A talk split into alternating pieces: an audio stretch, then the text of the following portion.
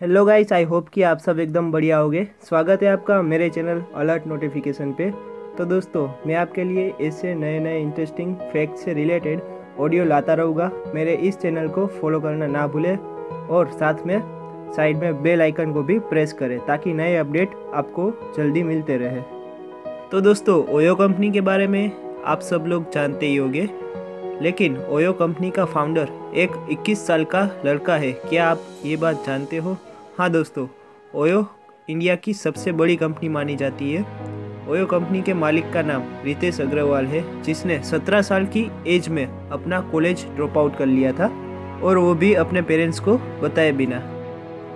College drop out करने के बाद उसने अपना पहला स्टार्टअप शुरू किया, लेकिन लेकिन वो ज़्यादा नहीं चला कुछ रीज़न के लिए और वो फेल हो गया। लेकिन रितेश अग्रवाल ने हार नहीं मानी और 2013 में उसने अपना दूसरा स्टार्टअप शुरू किया और उसने अपनी कड़ी मेहनत और रिसर्च से अपने दूसरे स्टार्टअप में जी जान लगा दी थी और आज वो कंपनी इंडिया की 10 मिलियन डॉलर की सबसे बड़ी कंपनी मानी जाती है।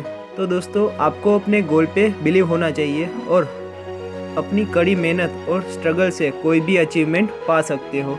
ऐसे ही अमेजिंग स्टोरीज और फैक्ट के लिए अभी फॉलो करें और साइड में बेल आइकन दबाना ना भूलें, ताकि सबसे पहले नोटिफिकेशन आपको पहुँचे। मिलते हैं अगले ऑडियो के साथ, तब तक के लिए सुनते रहे खबरी।